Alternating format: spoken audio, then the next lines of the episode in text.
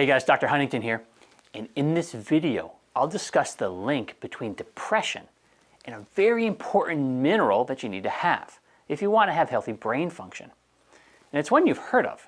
It's called magnesium. Now, unfortunately, if you're like most people, you don't get enough of it. In fact, about 80% of people have low magnesium levels. And this can create so many problems, including depression. So, why are so many people deficient? Well, there's several factors, including modern farming and lifestyle choices, uh, things like stress, and a gross imbalance of processed versus nutrient dense food.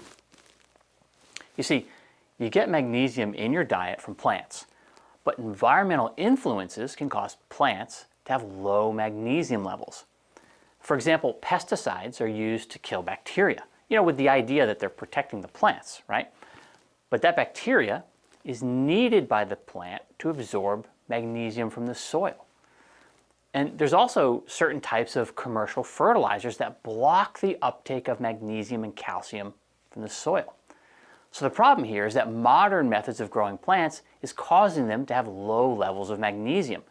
And that means when you consume these plants, your diet's now lacking in magnesium. And so you'll end up with a magnesium deficiency. Now, as I mentioned earlier, your lifestyle also impacts magnesium levels. So when you use prescription drugs or over-the-counter medications, or you drink alcohol or caffeine, there's a high chance that you're interfering with your magnesium absorption. And stress, whether it's mental, emotional, or physical, causes your cells to dump or release magnesium into your blood. And much of that magnesium, once it's released, is going to be excreted. And what makes the magnesium deficiency worse is that stress and magnesium depletion, they create this like vicious cycle. Because having low levels of magnesium actually makes you more reactive to stressful situations. And one of the hormones that's released during stress is adrenaline. And what adrenaline does is it increases the loss of magnesium from your cells. So more lost magnesium means you'll become stressed easier. And then, you know, with more stress, you end up losing more magnesium. And the cycle just gets worse and worse until you do something to break it. Uh, so now let's look at how magnesium can enhance your mood. You know, there's been numerous research studies that show a link between magnesium deficiency and things like irritability or anxiety and depression. And this makes sense since magnesium is known for its calming effect, you know, both physically and mentally. Now, one of the more well-known things is that magnesium and calcium need to be in balance in order for your muscles to function properly.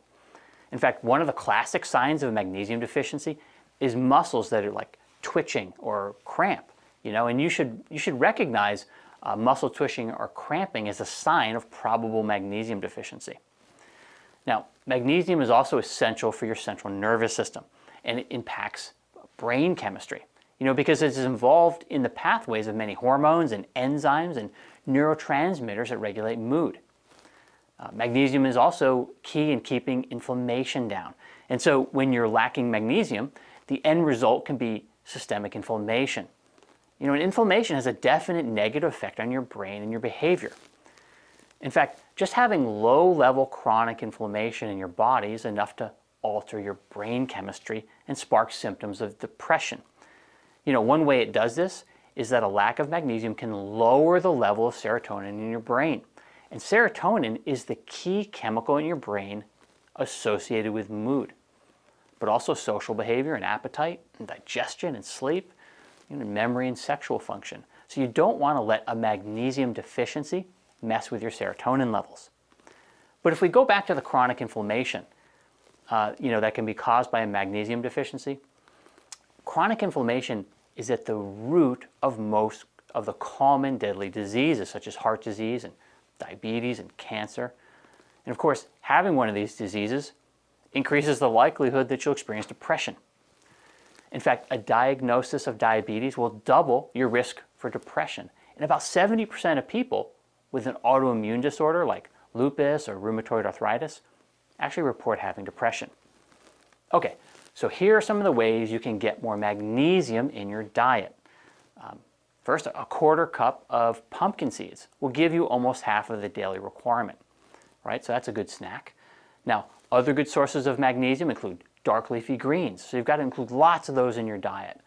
Um, avocados, probably the most perfect uh, fruit that there is, right? And almonds, which is you know a great snack. Uh, almond milk. There's lots of different products you can make with almonds, you know. But also, 70% uh, or higher dark chocolate. Now, for most people, keeping a magnesium supplement around the house is a good idea because 80% of people are deficient. You know, and they're not likely to get enough of it in their diet, or at least they haven't to this point.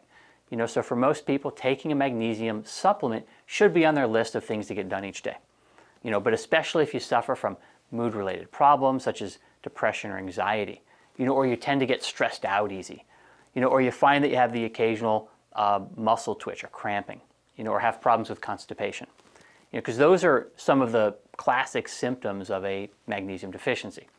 Now, if you go to bodymanual.com, you can read more about my magnesium supplement called Natural Calm. You know, if you think you might be in that 80% of people who have low magnesium levels, make sure you eat more veggies. I mean, that's number one. And then number two would be to, you know, supplement with magnesium. You know, it's easy, it's safe, and an inexpensive way to handle a magnesium deficiency.